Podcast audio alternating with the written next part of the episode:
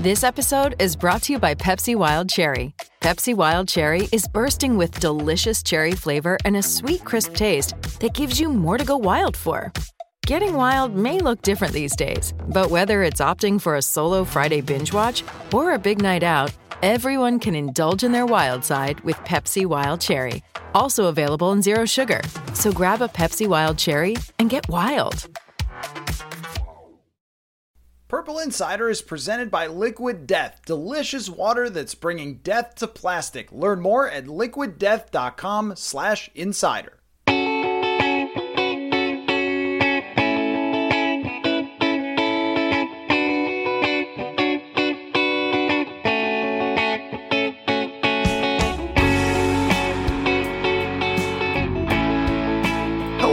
welcome to another episode of Purple Insider, where I'm not talking that loud because I'm in a house with family and I'm trying not to wake everyone up. Uh, Brian Murphy, it's Monday morning, Murph. You could talk as loud as you want on the podcast, but I, I I'm just trying to like stay a little low key as I do the podcast in every possible unique location. I've done airports, I've done in my car, I've done in hotel rooms. Now I'm in the den of my in-laws' house. How are you? What's going on, man? Well, I'm not in the den of my in-laws' house at some ungodly hour pre-dawn, trying to not wake up my in-laws, talking about this uh, this latest latest Vikings. Um, I don't even know what we call these games anymore. I mean, they're just they're mini dramas and uh, mini series. I think that's what they are. Every game is a mini. It's a four quarter mini series right now, limited series. And if you're binging on this team, I I, I don't envy you. I I, I just um, they are they are pieces of work and they are they are fascinating to watch. I, I just I, am not sure I've ever seen a, a 10 and 3 team seem so fragile. Not fragile psychologically, but just as a just as a house of cards operation. And it it it did it did seem to crumble a bit yesterday.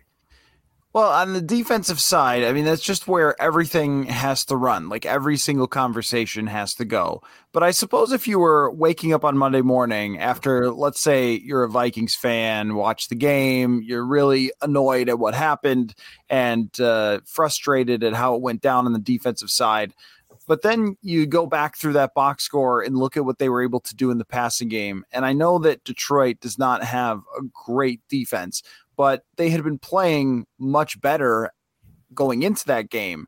And the way that they threw the ball, it's sort of like the whack a mole type of thing where it's like, well, you know, last week it was okay, what was going on with Kirk Cousins? His accuracy was off. It, uh, you know, we're saying like, could he be kind of banged up after getting hit so many times, you know, the last couple of weeks? And then he comes out and he's just throwing heaters out there all over the place. And Justin Jefferson has this historic game. So on that side like wait wait that right there that looks like that looks like a Super Bowl offense. Well at least the passing game. But I don't worry about running games when I talk about Super Bowl offense. Like you need more than that. But okay fine. You'll probably have offensive linemen back uh, with you know in the playoffs. But like that's that's a passing game. That's what they've been looking for. Cousins hasn't had a game like that since week one, and then you lose. Like it's it's it's very hard to reckon with Murph when you throw the ball in the way that the number one teams in the league throw the ball and still don't win the game, even though you have most of the entire roster out there playing Uh, minus Harrison Smith, who is very, very important to the defense, no doubt. But you're missing one player. Everyone else was healthy. Cam Dantzler was back. Dalvin Tomlinson has been back for a couple weeks now. And they couldn't pressure Jared Goff. They couldn't cover any of his receivers. His number one receiver didn't even shred them. Amon-Ra St. Brown. Everyone did. I, I mean, I, I, guess I just don't know what to do with that, Murph, because I would tend to think a passing game looking like that is more important and the defense fluctuates up and down, but that's so disturbing. Now they're 32nd in yards. I mean, you're not going to go deep in the playoffs with that. Like, how, how do you how do you deal with both of those things happening at the same time? Well, this is what has been discussed for a while.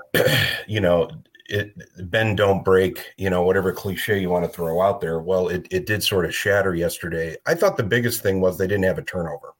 You know, they didn't force a turnover because they've had games like this where they are getting marched up and down the field and even ragdolled to a certain extent. but then Harrison Smith or Dantzler or Bynum will come up with a key pick in the red zone, at the goal line, in the end zone. Patrick Peterson, uh, go down the list of guys that have made huge plays in those moments. Where's the pass rush? Why isn't Danielle Hunter and uh, uh, Za'Darius Smith making any kind of impact? I mean, that has been a slow fade the last few games and I don't know if it's if if it's teams that have found a way to neutralize them. Ed Donatell is is too gun shy to get aggressive, or they're getting beat up so back on the back end uh, that there, there's really no time to get any pass rush because they're not maybe creating as many as third and longs anymore. I'm, I'm sure you can sift through all of that and, and find some common denominators, but this is where they were exposed um, as a team that you know relied on big plays at big moments, especially defensively, to maybe escape danger. They couldn't do that yesterday. Um, I I feel like this is what week 14. This is your defensive coordinator. This is what he's been doing all season. You may be able to scheme up a few things to increase some pressure. I think O'Connell was saying that without basically saying, I'm tired of not having a pass rush. He essentially said, I'm tired of not having a pass rush yesterday. But this is who they are. It's kind of baked in now at 14 weeks. You're going to have to probably win 36 to 30 every week. Um, you know, with with Justin Jefferson and and and Cousins having a, you know a game that resembled a lot of 2021 games, at least statistically, that's something that you may be able to to do for a while and and maybe make some impressions. But if you're giving up 400 plus yards with zero sacks and zero interceptions, I, I mean, they may have a hard time against the Colts on Saturday if they're putting up that on the defensive side of the ball. So, but here's who they are. I don't think there's any surprises are you going to be able to uh, sustain success giving up as many yards and points really without any uh, really pressure or risk to the other offense and are you going to be able to have cousins and jefferson at all putting up record setting numbers on a weekly basis i mean that's we know that's not sustainable. It's entertaining but it's not sustainable. And here we are. The uh, numbers now it's funny because early in the season the yardage didn't match the points against right? Like so the uh, they were giving up the most yards but they were finding ways to get stops. And even through last week they had sunk to something like 20th in points against which is not good, but it's also not the worst thing in the entire world. Like you can overcome that. And it required a bunch of red zone stops. And like you said, they, they got interceptions at the right time, they got sacks at the right time. Uh, Za'Darius Smith to me cannot be at 100%, but also you can't rely on Za'Darius Smith to be 100% of your pass rush. I mean, that's just how it goes. Like even the best pass rusher on the best day gets there one out of every four times. And if you're not, you know, going up against the backup tackle or something, or you know, you're not able to find the weaknesses in the defense, or they can game plan for one guy. And and it's not to say that Danielle Hunter hasn't had some impact, but it's really been like Za'Darius, go do the job every single week. He gets banged up a little with the knee. He hits a bit of a lull here. And then all of a sudden, Jared Goff has zero sacks and three times hit in the entire game. He's just sitting back there the whole time. And I, I guarantee you that Kevin O'Connell is is just pulling his hair out about you know not being able to get there, and maybe you know they go into this week saying how can we possibly you know blitz more, but the coverage was not good either. And if you, I think that Donatell's argument all season which I have mostly been like, okay, I get it, is am I supposed to be blitzing with Duke Shelley at cornerback, this fourth string corner, or Chandon Sullivan who can't cover anyone? I mean, am, is that what I'm supposed to be doing here? Is sending extra people and leaving one on one matchups? Um, and I and I also think that like they don't really want Patrick Peterson in a situation where he's got to cover go balls from receivers who run four threes because we've seen a couple of guys get behind him even when he's playing off coverage. So that's been his argument.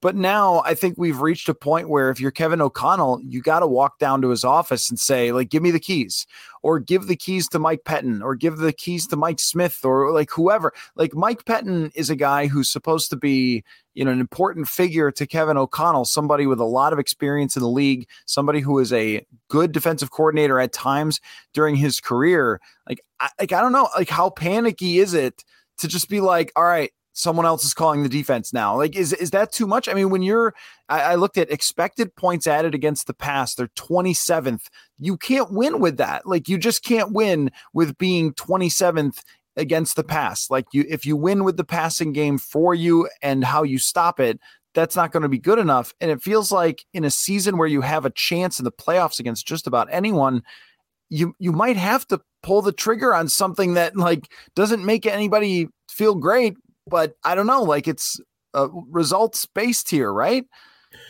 Well, it would be panicky. Uh, the headlines would be panicky if it comes out trickle down from national media or broken locally that you know suddenly Ed Donatell is is handcuffed on the sidelines or in the press box from calling plays. I mean that is it it's it it it smells panicky, but you know, it's also these are the types of decisions NFL have, head coaches have to make, and and it's it may be a little bit much for O'Connell to have to absorb in his rookie season, but he's had it pretty smooth for a long time this year. So these are decisions that do need to be made at times. But as we've been talking for months here, this is you know these are once in a decade type seasons. These are once in a decade type moments where you don't you have an opportunity to clinch your division early and compete for the number one seed. That seems a little bit more elusive now that now that Philadelphia's got a, a, a two game lead up top there. But that doesn't mean you know you, you can't win 14 or 15 games and still seize home field up until you may have to face the Eagles.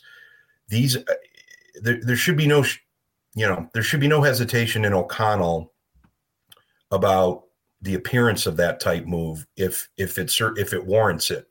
And the statistics and the performances or the the results warrant something more than just a minor schematic thing where we're going to move a few thing move things around and free up some guys to do x y and z. Uh, you know th- there does need to be a we need you know we're going to need to be more aggressive. That puts us in some vulnerable positions we're already in vulnerable positions. We've given up 400 yards for five straight games. We've never done that as a franchise. So that's, you know, is it panicky or prudent? I mean, it, it, it depends on how it's rolled out and explained, but I don't think there's any reason for O'Connell to be hesitant about taking the taking the keys, as you say, away from Donatell. Um, this is no time for stroking egos. This is a 10 and 3 team that still has the potential to do some things, especially when you look at what Cousins and Jefferson did yesterday. This is a team that has a chance to do some special things. You know, you look back, I, I, I look back on that 1998 Vikings team. We'd like to do a lot of comparisons because 15 and one, and you know the the unimpeded, supposed unimpeded march to the Super Bowl, and Randy Moss and his rookie year, and you know it was a party for for six months in this town because of that. But that defense is what ultimately undid them. I mean, they they they were banged up, they were old, uh, they were leaky, and even in that NFC Championship game loss, everybody likes to pin the blame on Gary Anderson, but that defense fell apart and was uh, really unavailable in the fourth quarter and overtime. I'm not comparing personnel or scheme or injury situation. I'm just saying you had a historic offense that couldn't flourish in the Super Bowl because you had a weak defense. So that's a long-winded way of saying I don't think it would be panicky at all. I think it might be prudent. Um, it's just a matter of how it's uh, massaged, I guess, publicly. If Ed Donatell were to take a, you know, take a seat or maybe just step aside, but you know, it's going to have to be Kevin O'Connell handing it to, as you said, Mike Pettine or somebody else that he trusts in the building. And then how do you spin that? Because Kevin O'Connell, he needs to be concentrating on how he's going to need to score 35 points a game to win. Well, they used to have a head coach on the defensive side who would get annoyed with offensive coordinators, and now we have a head coach on the offensive side who is uh, no doubt annoyed with the defensive coordinator. So you know, sometimes it's funny how things end up working out. But you know, I, I think that the hard part here is when you look at these final couple of games, and I mean, I guess if you can give up the amount of yardage they did to Mac Jones and a miserable offense in New England. Um, the Jets at least have some playmakers, but New England has nobody that should scare you. And they, you know, went for 380 yards passing. Um, I guess when when that happens, I shouldn't guarantee that Matt Ryan won't throw for 300 yards, but I really have a difficult time seeing what's left of Matt Ryan looking good. And then you know, it's the the Giants, and the Giants aren't good, and they can't throw the ball, and their weapons are hurt, or they traded one away to Kansas City for some reason, and Daniel Jones is bad, and they like they're going to try to run the ball a lot, but the Vikings are actually really good as a defense against the run.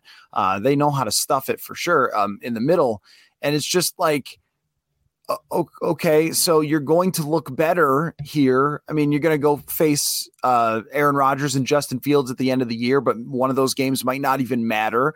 So, more likely than not, the defense will look like it's gotten itself back together. So, if you don't make a move here and then the defense does mostly fine the rest of the way, let's say you just go three and one or even four and oh, which is not unreasonable at all to think that they will I, you're going to get to the end of the year and be like, oh, okay, well, we're playing better and we made improvements and so forth. But it might just be kind of an illusion because of the teams that you played are four of the worst offenses, depending on if it matters with Justin Fields and what, you know, whatever. Like you get to that last game, we're not going to pay attention to it at all. So you really have three weeks against three really bad offenses to just be better. And I guess in a way, it's almost a good test because if you're still getting beaten through the air against these teams, then you have a really serious problem. But if you wanted to make a change, you kind of have to do it now. So everybody's used to what's going on. I think that was part of Zimmer's argument when he fired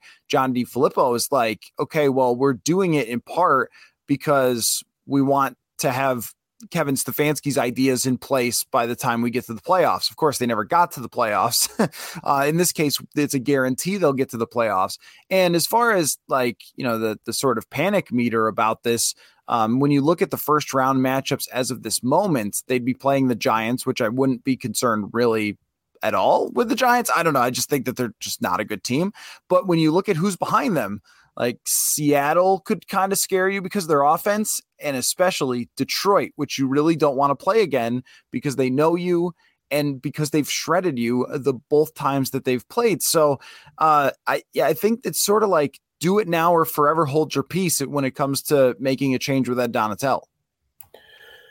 Yeah, it's almost being teed up as a four game preseason if you think about it that way. And I'm sure nobody in the NFL wants to hear that the last four games of the regular season are the same as the preseason. And, you know, the Colts, Giants, Bears, and Packers might be insulted by that notion. But that's that's kind of the opportunity you've bought when you did get out to a 10, 10 and 2 situation with a five game division lead. Uh, we we knew that this Detroit game which a month ago looked like a, a, a, doormat game. Obviously, they've they've they've come alive, winning five of six and and and looking good doing it. Uh, they're now in the the conversation and the hunt. Uh, but you you you you do have an opportunity with this very very soft schedule to fix your wrongs. And if it does mean, as you know, a, a really drastic overhaul, either in personnel and or play calling, yeah, you're right. This is the week to do it because I don't sense I don't sense the Indianapolis Colts not only just with Matt Ryan but with their sort of um, um, I guess head coach uh, in theory in Jeff Saturday. Uh, you know they, they're coming off a bye, but I mean he seemed like he's been in over his head since he came off the high school field to take this over. So you're at home. Um, you know the Colts, the Giants have been exposed as a paper tiger for several weeks now. Also at home and then, you know, again, it's two games in the cold against teams that just really aren't a factor anymore. There's no reason you can't win three or four of these games and still position yourself well. So you can get well uh, in a way and maybe experiment and try some things out because not every every snap is not about earning a playoff spot. Every snap really is about maybe redefining, not redefining, but retooling yourself toward, toward to a playoff run, as you said, you're going to be eyeing matchups that matter in a month. Uh, you might be able to be in a position, it's very rare in December going for a playoff berth that you can experiment. That's usually what you do in August. So maybe this is an opportunity, a rare in season, late season opportunity for a rookie head coach to an innovative head coach to maybe you know scramble some things up a bit and see what you can come out with because frankly the the results aren't going to be any worse i mean as you, you said they're at the bottom defensively in so many categories yards and points, the ones the, the obvious ones, they are not going to be successful with the status quo. And if you talk yourself into thinking, well, these next four games, you know, we can maybe, you know, get away with what we have for the previous 13 games, uh, you're going to find yourself probably out early in the playoffs because that's not what we're dealing with right now. It's not about trying to get through these next four regular season games. It's how are you going to position yourself to be successful in the playoffs. So this would be experimental time, and I'd be interested to see if O'Connell has the guts to do that, um, and if so, how he executes it. Because it's not it, it's one thing to fire as Zimmer did every other year your offensive coordinator but what really became of that? Uh, I don't recall. Maybe you know, obviously the 2017 season was its own anomaly, but it didn't work out when he got rid of Norv Turner, um, and it did, and it, it it sort of it adds up. To, you know, you don't want to look panicky because if you make a, a, a huge move like taking over play calling or reassigning play calling duties from your experienced defensive coordinator, um, it better not just be I did this for the sake of doing it. There better be a plan and execution that follows from there. So, yeah, maybe there is an opportunity here to, you know, you still have a bit of house money left. Why don't you play with it and figure out what you can do defensively to be relevant in January? Yeah, and I was looking at just playoff scenarios and things like that, and whether they end up with the two or three seed, I'm not sure really matters. Uh, they may have dodged a bullet when it comes to Brock Purdy actually being really good. And what I mean is the last team on earth I think that you want to play is the 49ers. Even, I mean, with Brock Purdy, okay, but he's playing really, really well.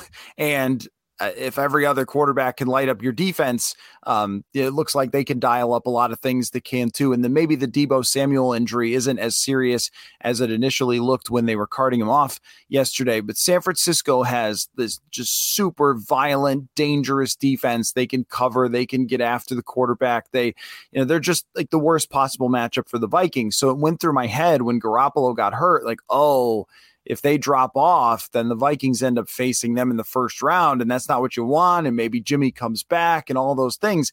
But now that they've gotten a couple of wins with Brock Purdy, they're kind of in a position to be the two or three seed. And the Vikings are looking at playing teams that just aren't that good, uh, unless it's Detroit. But it's you know everybody else is the Giants, Washington, Seattle. Like you think that I mean the Vikings should match up totally fine against those teams. Um, but how they're going into the playoffs will be really hard to judge i think just because of this schedule. It's such a like a difficult challenge to evaluate.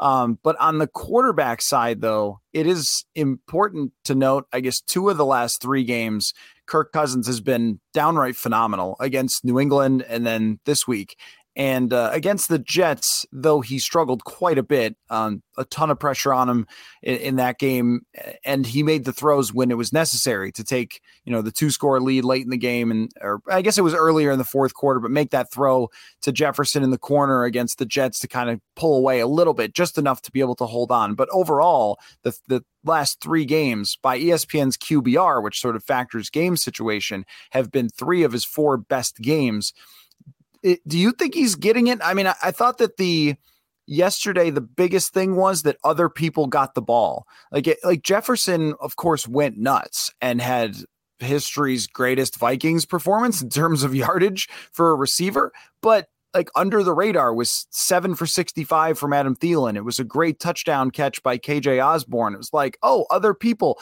TJ Hockenson, if he, you know, holds on to that one. And they've got a first down there, and maybe things are a little bit different. But overall, TJ Hockenson had a nice little revenge game and, and was a big weapon for them. Like that to me was the other side of the coin of like, hey, this is something that they've been waiting for is can anyone else other than Justin Jefferson drive the offense? And it, yes, it was Jefferson, but they took advantage of everybody else as well, which is which is really what they need. Like they can't have games where they throw for a hundred and 15 yards to Jefferson and 175 overall. And and I, I don't know, like, is he getting more comfortable? I, I don't know if I want to make like a, a broad statement about it, other than to say that I think that we've seen a couple of his best performances recently. Well, I don't think I don't think it's a stretch to say that you know Cousins is peaking. You know, in Minnesota, uh, I, I I think he has been all season long, despite having suppressed statistical performances, he's been able to make plays when they matter at times when he wasn't able to before, despite maybe throwing for paltry yardage.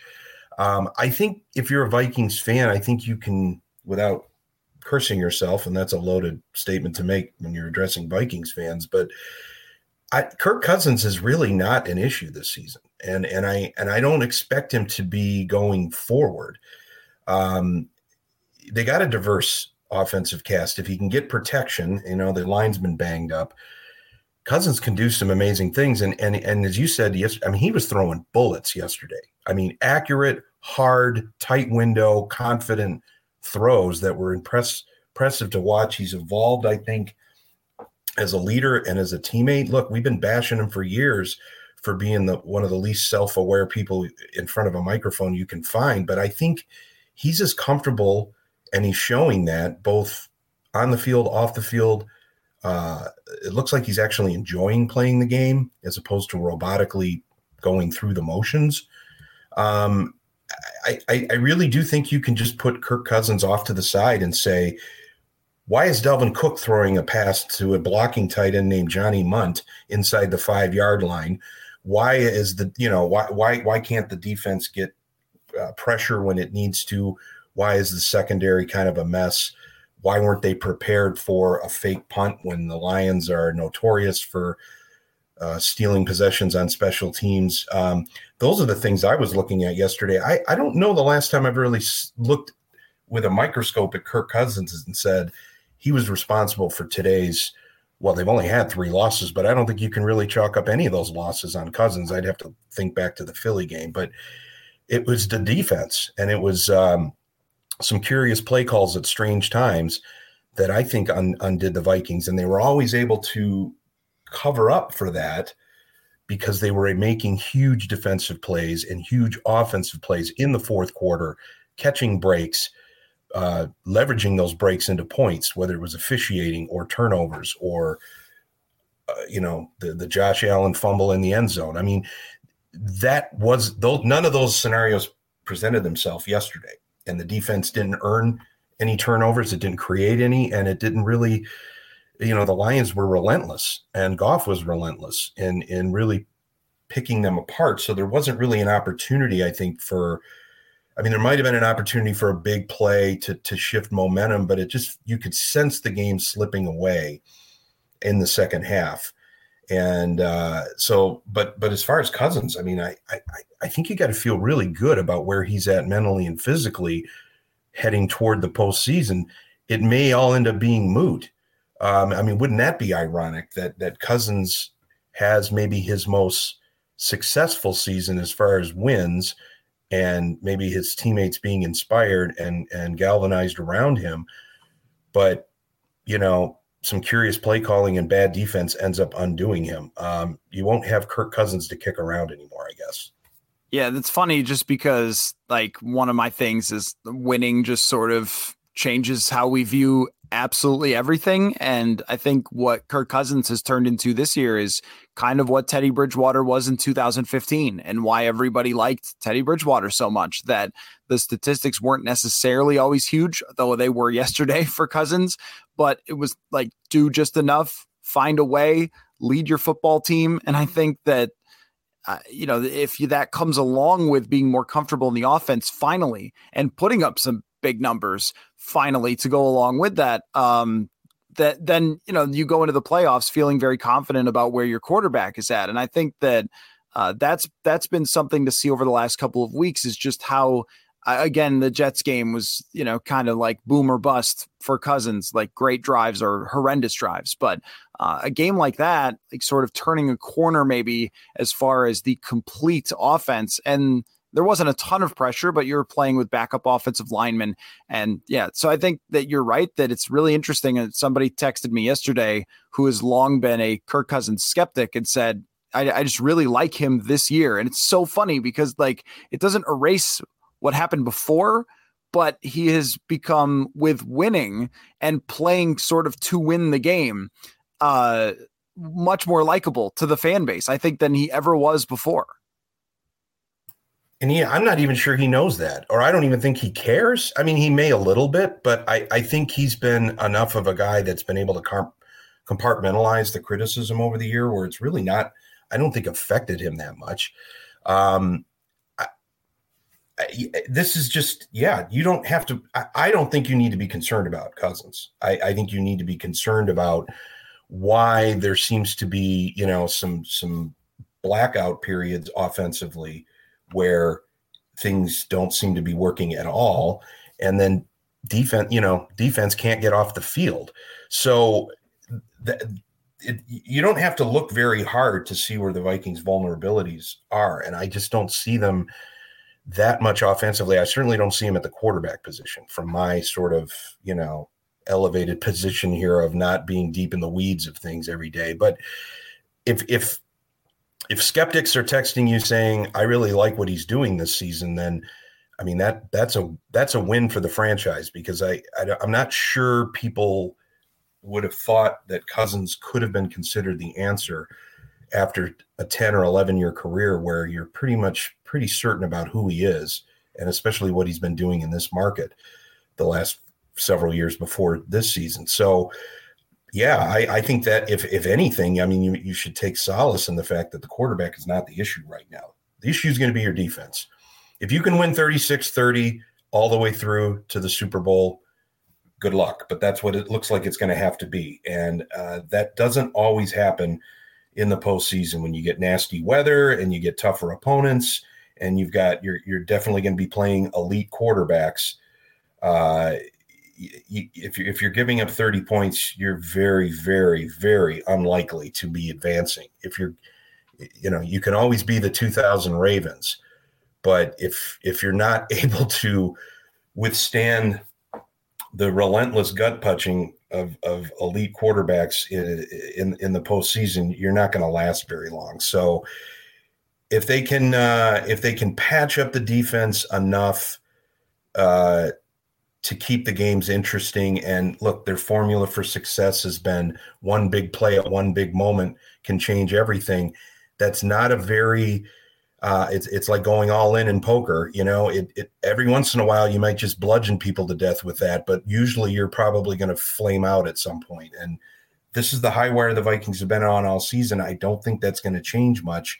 So maybe it'll give them success. It probably won't, but everybody's trying to enjoy it along the way. You know what a what a weird um, you know what a weird transition this week is from playing intense game after intense game against really good teams. You know like big build up for us and, and, they're going against dallas and they're going against this you know jets defense and then the bills you know going back a few weeks. And then it's like and now the colts. Like oh yeah they're they're here. They're here. It's on national tv so uh sorry to the nation everybody enjoy more matt ryan because that's what you wanted uh anyway, well, it's the ultimate get well game, right? Just get yourself yes. well, put another one under the W column, and keep retooling because you're really you're really competing right now for mid to late January games. Yes, yes, indeed. And if it looks any worse than that, then we start to get nervous. So, uh, Murph, always great stuff. Really appreciate your time. And uh, we will do it again after the Colts game, which we're all pretty pumped about and stuff. So yeah, and it's on Saturday too. yeah, right. Sunday morning Murph sounds weirder. It sounds like it should come along with a pipe. Um. Anyway, not not you know like a you know what I mean. Like not that kind of pipe that you're thinking of. Anyway, uh, that's a good place to end. So, thanks, Murph. Really appreciate your time. All right, sounds good. Folks, my wife had a great idea this week in the holiday spirit. We went and got some cases of liquid death and donated them to a local food pantry. Though I have to say, we did get some strange looks because it's called Liquid Death, and it looks like we were bringing in a bunch of tall boy beer cans. But Liquid Death water is about helping the world be a better place, specifically the environment by ending plastic bottles. They donate 10% of their profits from delicious mountain water to end plastic use, and we've become big fans in the household of it as well. So if you want to get some water in a tall boy can because it just tastes better, or if you want to give back to others, go get yourself some Liquid Death water. Go to Hy-Vee, Whole Foods, Target, or liquiddeath.com slash insider. That's liquiddeath.com slash insider to find out more. Hey, it's Kaley Cuoco for Priceline. Ready to go to your happy place for a happy price? Well, why didn't you say so? Just download the Priceline app right now and save up to 60% on hotels. So, whether it's Cousin Kevin's Kazoo concert in Kansas City, go Kevin, or Becky's Bachelorette Bash in Bermuda, you never have to miss a trip ever again. So, download the Priceline app today. Your savings are waiting. Go to your happy place for a happy price. Go to your happy price, Priceline. Okay, let's answer some fans only questions. There were a lot of reactions to the Vikings' loss against the Detroit Lions, so I'll get through as many as I possibly can. A lot of uh, great questions here. But if you were wondering, I just wrapped up the Kevin O'Connell press conference, and he said that they are not considering changing who is calling defensive plays. But if you listen back to his answer, he didn't start out with a direct no, absolutely not. What are you guys talking about? You're crazy. It was, well, we're going to look at everything, which I think means that that could be under consideration. I, they have to be as frustrated as you are with the defensive talent versus defensive performance that they've put on. Uh, I did look at some of the numbers, and they blitzed more than I thought they did. They blitzed around 30% of the time, which usually it's about 20%. So that was up a little, but it's not like they turned into Buddy Ryan all of a sudden and started sending the house nonstop after Jared Goff. And either way, no matter what they've done, they have not found ways to get to the quarterback and have not covered. And, uh, you know, you add those two things together. I know you guys listen to this for Football Insight. Um, it's bad. It's bad. If you don't do either one, it's bad. If you do one of them, you might have a chance. If you do neither, um, not good. And that's exactly what you saw yesterday in a crazy stat from Steve Palazzolo of PFF that the Vikings have been on the defensive side for four quarterbacks having their best PFF grade of the year. And uh, yesterday, Jared Goff, you know, added his name to that list. So four different quarterbacks have had their best PFF grade of the year against the Minnesota Vikings defense. And that just, when you look around at some of the names on this defense, that's uh, inexcusable. So there will be more questions on that, and uh, we will get to it. So let's jump right in. Um, from GM via email Was there a legitimate reason for using an onside kick with just over three minutes to go in the game and two timeouts remaining? With the rule changes, onside kicks are now even less successful than they used to be. Either way, you had a three and out, and I'm just wondering if uh, either way, you need a three and out. And just wondering if the Lions are more conservative on third and seven, if it's taking place from the 28 rather than our 40, the way our defense played, they would have likely converted anyway. But the onside kick questions is one of a handful of decisions made by KOC this year that has me wondering if he is overthinking things or have aspirations of becoming an NFL trendsetter.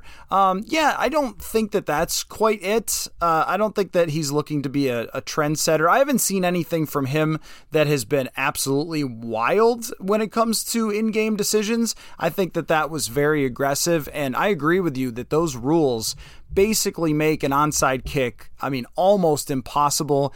And I wish that they hadn't made those changes. I get why, because it's a very dangerous play, but it kind of uh, eliminated end of game madness. Like the 1997 Vikings probably don't beat the New York Giants in the playoffs with the current rules for onside kicks, but that is another discussion. Maybe we'll go back and look at the history when they play the Giants. But uh, to your point, uh, Kevin O'Connell was asked about this in his press conference, and he explained that the way he looked at it was no matter what happens, they have to get a stop and he felt that there would be enough time to fly down the field and score either way. So they were hoping to just get the onside kick and go score um, and hope for better execution, he said, than they had.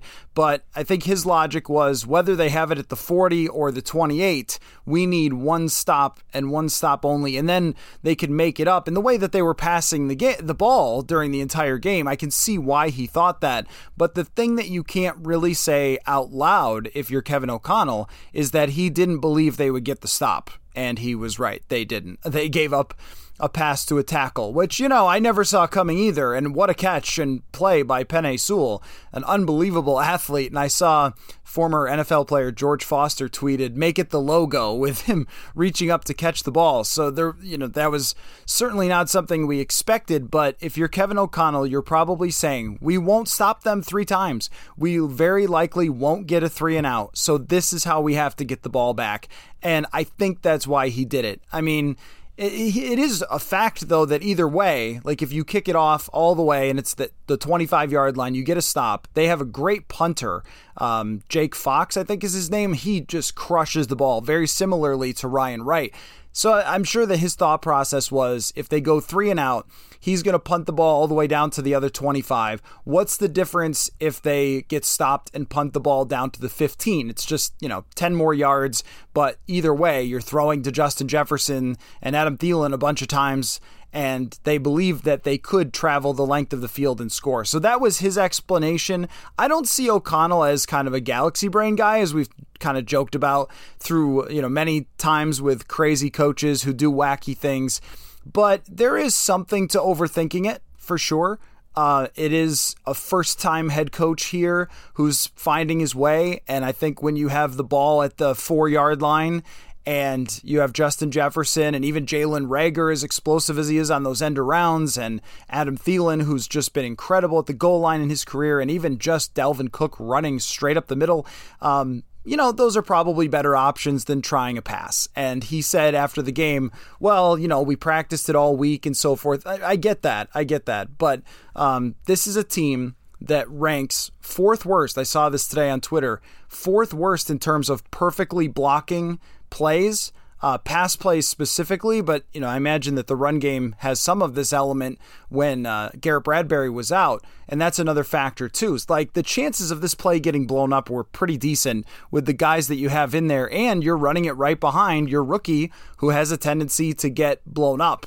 And of course, a fumble is not really an expected outcome, but if you're telling me that Dalvin Cook is going to throw the ball and something bad happened, I'd be like, okay, yeah, that's that sounds right. I mean, it's I've never seen him do it before in a game, and you can practice it all you want, but it's first down, like maybe just run it in. So there is a little bit of this overthinking it. Yeah, I think that that's the way I would put it. I don't think it's like a concerted effort to be like, look at me, look at me. That's not who Kevin O'Connell is. I think when it came to this uh, onside kick, it was just the mere fact that they knew if the other team gets a first down, we lose the game, and the other team will probably get a first down because this defense cannot be trusted at all. But it's a it's a good question, and that's why it was asked in the press conference, and I thought he gave a very um, a very honest answer without fully saying, yeah, it's because our defense couldn't stop a nosebleed. Uh, next question comes from at Miles Chauncey on Twitter. Um, let's see, how realistic is it for a team to alter their defensive scheme midseason and to what degree? Yeah, this was another thing that Kevin O'Connell talked about. He said you can't really reinvent the wheel. And, and I asked him specifically, I said, How do you even evaluate the changes that you make down the stretch here? It's something that you heard Murph and I talk about because you're playing the Colts and the Giants and the Packers and the Bears, and probably the Bears game won't matter. So you're talking about only a couple weeks against bad offenses. How can you really evaluate the changes that you make? And it's clearly not as simple as, hey, blitz more, but something that he alluded to that I thought you know, Kevin O'Connell has this really clever way, and it's taken me quite a while to figure out how to listen to Kevin O'Connell talk because he gives long answers. He has a clever way of sort of sneaking in what he wants you to know, or, or you know, an element of the truth. And when he said, to some extent, like I'm paraphrasing, obviously, I don't have the quote right in front of me, but basically, like, you have to change coverages at some point you have to change up coverages. You cannot just run the same coverage play after play after play after play, was kind of what he insinuated. And I think that that's something you can do. Uh, these players have been in different systems. You think about someone like Patrick Peterson, Harrison Smith, Cam Dantzler even had a couple years with Mike Zimmer. Can you change up your coverages throughout a game to where you're throwing a lot of different looks, how you're rolling, uh, are you using you know, cover two, cloud, cover three, wh- whatever it might be. Zone blitzes where you're dropping back somebody, not that you want to see the Danielle Hunter drop back in coverage maybe ever again, but where you're surprising them with who you dropped back. Uh, there's, you know, mug looks where you're putting linebackers right up at the line of scrimmage and dropping them back. And I'm going to have later in the week a true defensive expert that some of you have heard on the show before, Cody Alexander, who is a brilliant defensive mind tell me this answer. So you'll get a better answer from him than me, more specific in what they can do. But I think that the broad strokes from what Kevin O'Connell said was like, no, we can't totally install a new scheme, but yes, we can make changes. We can study. And it sounded like, you know, it's kind of an all hands on deck here. Like, let's solve these problems and let's make some changes uh, because clearly they are aware that it's not working. And uh, maybe identifying the problem is the first step uh, just with anything in life. But if they couldn't identify the problem before, I, I just don't know how much of it is going to be solved by tweaking this coverage or that coverage, and it's probably going to look better, is my point. By the end of the year, it will probably look like oh, well, they got some stuff together, but that's against some bad offenses. If the Colts, if the Giants, if the Packers, if those teams are moving the ball against them, uh, then it's been a failure because they couldn't even make the changes that they needed to slow down some of the worst offenses in the NFL. This will be the big evaluation thing the rest of the way. I think we know what the offense is. Um, and and we've got a good sense for what it has to be in order to win games. But on the defensive side, that's really the it's the can you stop any one challenge, and that's what they're going to need to do. But I think to your to your broader point, um, yeah, there are changes that can be made in how much you change up your coverage, what type of blitz looks. But Jeremiah Searles did mention on the show the other day that you can't just throw in a blitz package. Like teams make that their thing. Um, like Mike Zimmer with the double A gap type of look. Like from day one in OTAs, you're teaching everybody the fundamentals of that. So if you don't have a robust blitz package, and then you're all of a sudden saying, hey guys, we're going to blitz. So can you just, you know, just go ahead and why don't you just get after the quarterback? It might not be as simple as that. I think overall, it is a very difficult task to solve a problem this big, but you know, maybe it's as simple as making three more plays a game and not ending up giving up as many points as they did and just not having a chance to win, even when your offense is moving the ball for most of the day. So, yeah, I, I mean, I think that having the expectation of them completely fixing it would be way too high, but getting it to a point where it's not getting gashed over and over and over again, uh, that I think is possible if they solve some of the problems, but I, I think you kind of are who you are in a lot of ways. Against good offenses, you're you are who you are, and the question is going to be: Can you outscore them? Can you have the ball last? Can you cause one big turnover? Can you make one more big play than them? And the Vikings didn't. They didn't get a big sack. They didn't get a big interception, and you know they failed a couple of times with three and outs, and it just wasn't enough for them. And like that's how razor thin the margin's going to be. I don't think with the offensive talent that they have, it's that that's impossible at all to beat a team with a good offense, but you just know like here's the way that I think of quarterback play and and we talk about quarterback wins sometimes and stuff like that and I've been sarcastic about it because when you look at Patrick Mahomes going 15 and 0 against this division. You're like, I don't know if it was the guards, but you know, maybe.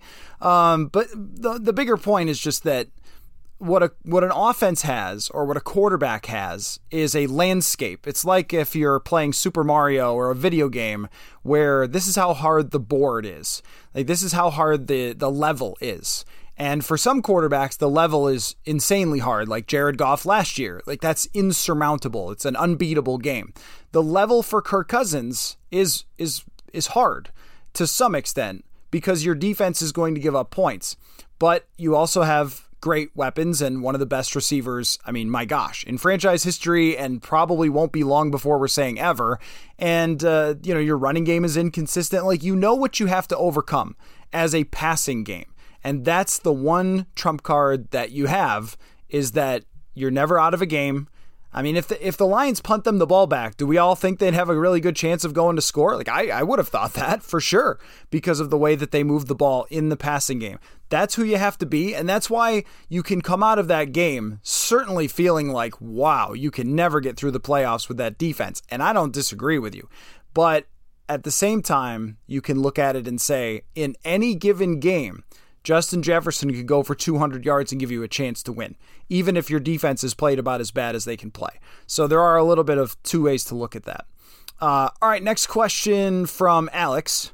I understand you saying that Kirk played an amazing game today and the defense was horrendous, but how can we say that the offense was good when they had 16 points with three minutes left in the game? At some point in the playoffs, your defense is going to allow an opponent to score 30. It's just going to happen um, because you're not the 2000 Ravens or 2015 Broncos. So at some level, my concern still ultimately lies with the offense. I knew we would score points against Detroit and we really didn't. Yeah, it's a good question. So let me look here. Um, going through the drives, I pulled up all the drives. Uh, they had a turnover on downs, which of course was a problem. They didn't convert a fourth down. They had a fumble at the four yard line, so that was another drive, three and out, and then scored on every drive to the end except for the the very end. So in the second half, they punted to start the second half, which they you know that one they probably needed to bounce back with a long drive. But then it went touchdown, field goal, touchdown was their drives. They didn't touch the ball. Um, they just one of the things that has happened quite a bit is that the other team is running more plays than them, and it was only seven at the end of the day. Uh, total plays, but I think some of those, you know, come at the at the very end on the last drive or something. So it's probably more like the Lions were near 70 plays and the Vikings were in maybe the mid 50s because there's the end of the uh, the half too, the first half. So if we're really looking at it, shaving off some of those plays that weren't really plays, it's probably more like 70 to like 55 in total plays because the Lions just had the ball a ton. And they again, they only end up with like four more time of possession, four more minutes and yet they had these long drives where they just weren't giving the ball back. So that was part of it, and then failing at the goal line certainly was, and the and you know ending a drive with a turnover on downs where you don't get the first down. I mean that's another one. But I agree with you because when you look at the uh, three and outs. The Vikings are one of the teams that's at the top of the league in terms of three and outs. And if you're this boom or bust, if you don't boom throughout the entire game, you're going to end up with 20 something points. And this team, I mean, okay, so they had overtime in Buffalo. Let's take a look here. Like, how often do they put up big scoring totals? They seem to consistently put up about the same amount of points from a week to week basis, but it doesn't seem like they ever have one of those big run up the score type of games. I mean, it's actually kind of crazy. So when you look at their scoring throughout the year, like 23, 28, 28, 29, 24. They did have 34 against Arizona. That was a good offensive game. And then 20, 33 in overtime against Buffalo. And an absolutely nuts game, of course. Uh, 33 against New England, 27 and then uh, 23 yesterday. So a lot of times it's like in this same range from the mid 20s to the low 30s of points. And you know, is is it like do you have that explosive next level where you can really run somebody out of the building with your offense because for four quarters you're unstoppable? Uh, we haven't really seen that all season. It's been a lot of, hey, on this drive, they fly down the field in three minutes, or on this drive, they take seven minutes and then it's three three and outs in a row or something. Um, part of that is playing against good defenses throughout the year, but you you said it. I mean, yesterday um, the defense affects the offense for sure, uh, with you know not being able to slow them down and and force them to you know have to punt the ball back to you and give you more opportunities on offense. So the number of plays really does matter here for putting up a lot of points. Um, that's how these two things kind of play off of each other and aren't in a bubble. But as a consistent theme throughout the season, yeah, I, I mean, I, I think that that is a problem, and I would not say. I would not sit here and say that the Vikings have a good enough offense at this moment um, to run people out of the building and, and overcome a horrendous defensive performance. Folks, you have just days left before Christmas, so make sure you're going to sotastick.com to get all of your Minnesota sports inspired goods. That's hats, t shirts, hoodies, sotastick.com. S O T A S T I C K.com. Use the promo code Purple Insider there for your last minute holiday shopping. Um, because it's not like Detroit has a good defense and you know, I mean, so they're 10th in points right now, 17th in yards. Yeah, I mean that's that all sounds kind of right. 18th in net yards per pass attempt and 22nd in yards per rush attempt. Like those things do not scream, "Hey, if you give up 30, you can go, you know, back and forth with a team and win." Uh, I think it would have to be like hang in and then get that one stop at the end and make a play. That's who this is going to have to be. And they they have been that. I mean, the Buffalo game is certainly that. They made one big stop. Uh, the Detroit game, they made one big stop at the end, got that extra chance. And with Justin Jefferson, they can go score against anybody at the final moment. So I think that what we know, and this is why the end of the season is kind of weird, is like we know how it's going to go, or at least we have some sense for how it's going to go. If you told me, hey, they beat Philadelphia at Philly in the playoffs, and you said, well, how did it go? How did it look? Uh, I wouldn't say it went uh, 13 to 10. you know, what I would say is they made one key stop or got one key turnover and then were able to fly down the field and score and maybe win a coin toss and, and go win the game that way. Like that's it, it's who they're going to have to be, which makes you certainly a lot more anxious as we go down the stretch here and into the playoffs than if your team was outscoring people consistently by 10 12 points, right? So, yeah, I mean, I, I think that your your point about the offense not putting up big point totals despite the yardage numbers is absolutely valid and it shows you the thin margins where you can't fail on fourth down. You can't fumble if your defense is playing against an offense that can really move the ball against you. And that's why it's so important to not solve every problem. That's impossible, but just improve enough just improve enough to be competitive to get those few stops. Um, the one saving grace that they have is their run defense has been excellent. And I wanted to mention that too. I'm sure some of you were thinking that as I'm talking, is they didn't run the ball. And that's a big problem for this team. I mean, I, I do think that when it comes to scoring, when it comes to putting together those long drives, uh, yeah, I mean that's that is a big part of it is being able to to run. I mean, they when you look at those their charts and things, expected points gained and added after a game. I mean, they're just getting crushed yesterday in terms of the run. They're just bleeding points because they're having all of these negative runs. And presumably, a healthy offensive line will help that, but it hasn't been a consistent running game either. And I don't know what the solution to that is. I think that everything about this team is boom or bust. It's all a 47 yard pass or a punt, or it's giving up a 47 yard pass or getting a key interception. And boy, that is made for some entertaining football, I have to say. Does it make for you're going to win the Super Bowl? I have no idea. Crazier things have definitely happened. But um, as far as entertainment value, yes. As far as being very secure going into the playoffs, knowing that you got to hit big plays to win, uh, yeah, no, that that raises the anxiety level for Vikings fans, I'm sure. All right, this one comes from my friend Chuck Aoki, consistent listener to the show. Says, uh, sending this the evening after the Detroit game, the main storyline, clearly how bad the defense was. I'm going to go in a different direction on this. Now, two out of three weeks where the offense has performed quite well. Am I crazy for thinking that throwing for 400 yards with two backup offensive linemen, even against a poor Detroit defense, should be bigger or at least an equal story? It is only one game, but we know that a passing offense is better than anything else. So, uh, if uh, they've managed to figure some things out that could bode well come playoff time. Happy holidays to you and yours. Thank you very much, Chuck, and happy holidays to you as well, sir. Uh, yes, I agree. I agree. And I mean, I don't want to repeat myself with some of the things I said earlier, but I think that what Kirk Cousins showed, and here's always the problem with Kirk Cousins like once you think you got it, he does something different. you know, it's like once we thought, oh, against New England, they made all these adjustments and they were running the bootlegs and they figured it out. And then it was like, oh no, never mind. Like that's no, that's the next week against the Jets, and he came up with the big plays as we talked about. But at the same time, uh, you know, there wasn't a consistent offensive performance against the New York Jets, and he averaged 4.9 yards per pass attempt, and it was a struggle. There were a lot of inaccurate passes and things like that, and I wondered, okay, how beat up is Kirk Cousins? Is this a bit of a problem?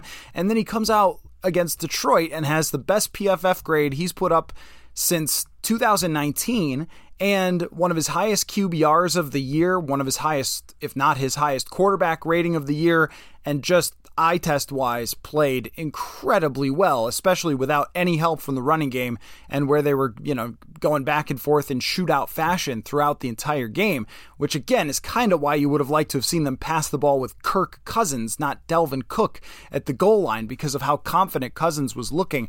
But if you're talking about one major factor, one thing that could be the difference, and sometimes it does take a long time for a guy to get more comfortable in the system and everything else. But I, I don't even know if it's quite that. It's TJ Hockenson. It's more KJ Osborne looking like he did last year, where he was just filling into a role and making a big play when they needed it. And Adam Thielen looking good. Adam Thielen was open and made plays. And there have been times this year that there's been serious concern about Adam Thielen with his health. And Kevin O'Connell did admit that he's been banged up a little bit with a knee issue. I think that you all know that from seeing him limp off the field on a number of occasions. But he was open and made plays, and it wasn't just the Justin Jefferson offense. That is the biggest factor. Um, the Lions don't have a scary pass rush, so that helped a lot that Kirk Cousins didn't face a lot of pressure in that game. Got hit a handful of times, took a couple of sacks, but it almost felt like when he wasn't getting sacked, he was getting the ball off. He actually had some good pocket movement where he stepped up in the pocket a couple times and made throws, but getting the ball to more than just Jefferson. Because even if you look at Jefferson's historic day, best day in franchise history, it's only 200 yards. Like you usually need like 275, 300, 350 uh, to match some of the best offenses in the NFL, the way that the league is now in the playoffs. You're probably going to have to throw for three bills if you want to beat Dak Prescott or Jalen Hurts. I mean, Jalen Hurts just put up 48 more points for the Philadelphia Eagles. Like they're a juggernaut. You're going to have to beat them. You're going to have to throw against them. And and that's a great point that you make that two out of the last 3 weeks he has moved the ball around to different people. He's made uh, big plays, but also looked very confident in two out of the last three. That's the only hesitation I have. Is just like the Cousins coaster is just so real that after New England, you're like, oh wow, he's just going to get on a roll here, and then against the Jets, it's oh no, uh, and then right back up to wow, uh, against you know the Detroit Lions. So the unpredictability of Cousins on a week to week basis has always, I think, been an issue for his entire career. Where you know you look at Mr. October and then November's have been problematic, but this year there were months earlier in the season where he didn't play as well statistically, and then he has a game like this against Detroit. That makes it hard to predict. Is it possible? That he is starting to fully become in command and comfortable with the offense and can work the ball around better than he has before? Yes. I think I think yes. And I also think that they face some pretty darn bad pass defenses the rest of the way, and he's going to look good. I, I, I'm going to make this prediction right now, right here, for all of you. I'm going to make this prediction that the quarterback rating for Kirk Cousins, which sits right now at 91, I'm going to say that it gets to 100 by the end of the year because of the defenses they face and how comfortable he's looking. I don't know that that predicts what will happen in the playoffs, but I think that's how he's going to go into the playoffs is rolling. Um, especially because they're not playing teams that are scary on the defensive side against the pass, and maybe that just increases eh, the, the confidence that he has. That's why I don't I don't ever want to be dismissive of their chances to beat teams in the playoffs. You know, I see this all the time. We're going to lose. We're going to lose if this. We're going to lose if that. The point differential, all those things. But it's going to come down to a couple of games and how your quarterback plays and how your passing game is, I think is the ultimate factor. It's it's like, hey, it's every it's everything that they wanted to be in position with a Kirk Cousins team. This is why you signed him way back when was to say if you need to pass the ball to win, this is your guy. So he's going to have that chance in the playoffs, and it, and it won't be easy with a struggling defense and an inconsistent running game.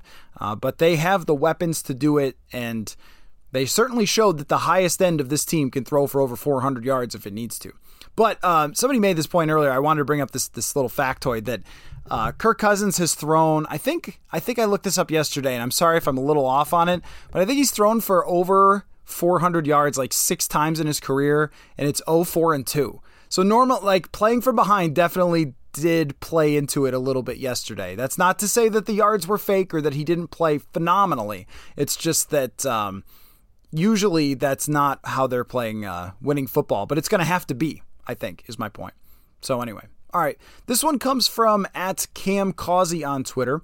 Couple of questions for the shows this week. In short, I'm trying to make sense of how awful our defense is. Convince me or don't that this defensive performance is anything but Ed Donatell's fault. I don't know if this is the best way of looking at it, but from a player personnel perspective, I'd argue that this year is objectively more talented than last year. Outside of Cam Bynum versus Xavier Woods, the eye test and even a glance at PFF grades suggest we're equal, if not better, at most positions than last year.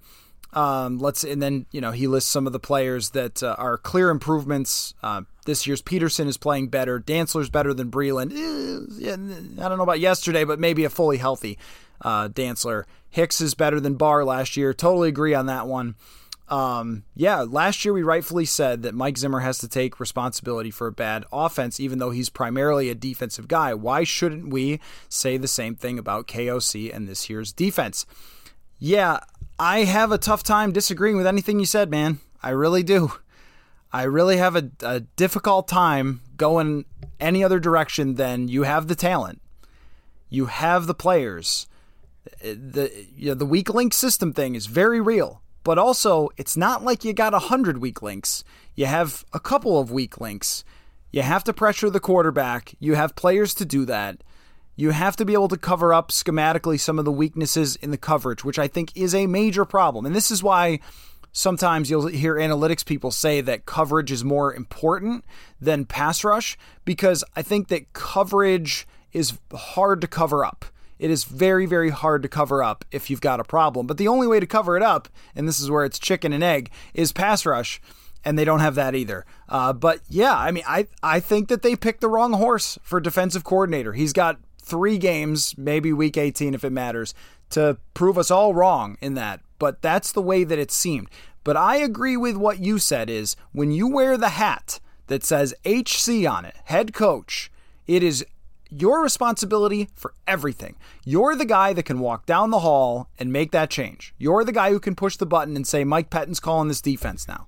You're the guy who can say, this is the way we're going to cover this. This is the way we're going to make this change. So, yes, everything goes on Kevin O'Connell, even if it's not his fault. It is his defensive coordinator, it's his the system that he picked and the scheme that they claimed was untouchable because Vic Fangio ran it. But you know what's funny is that the Chargers don't have a good defense.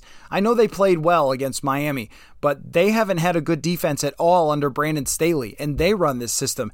It's possible that Vic Fangio had great players, or also that Vic Fangio maybe like knows more about this. I don't know. Like that he's uh, got a little more skill in that. But I think it's, you know, look at the Rams team that was so good on defense with Brandon Staley. It's like Aaron Donald and Jalen Ramsey and all these great players. So a lot of times that's what it comes down to.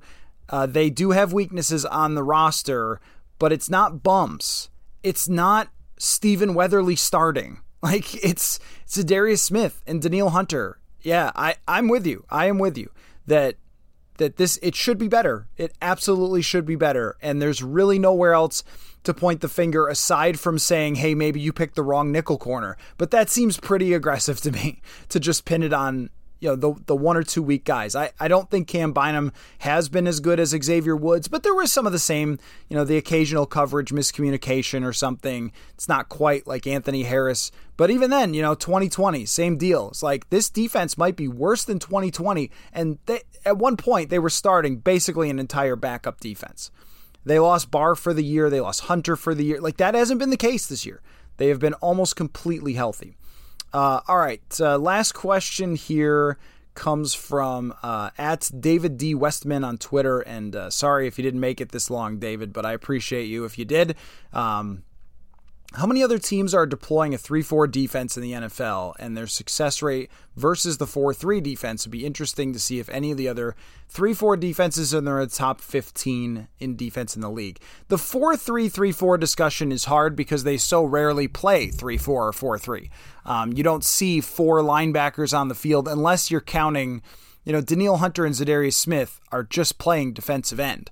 They may be standing up different, the technique may be slightly different, but those guys we've seen drop back in coverage like 10, 15 times this year at max. So they're not really playing linebacker, they're just defensive ends.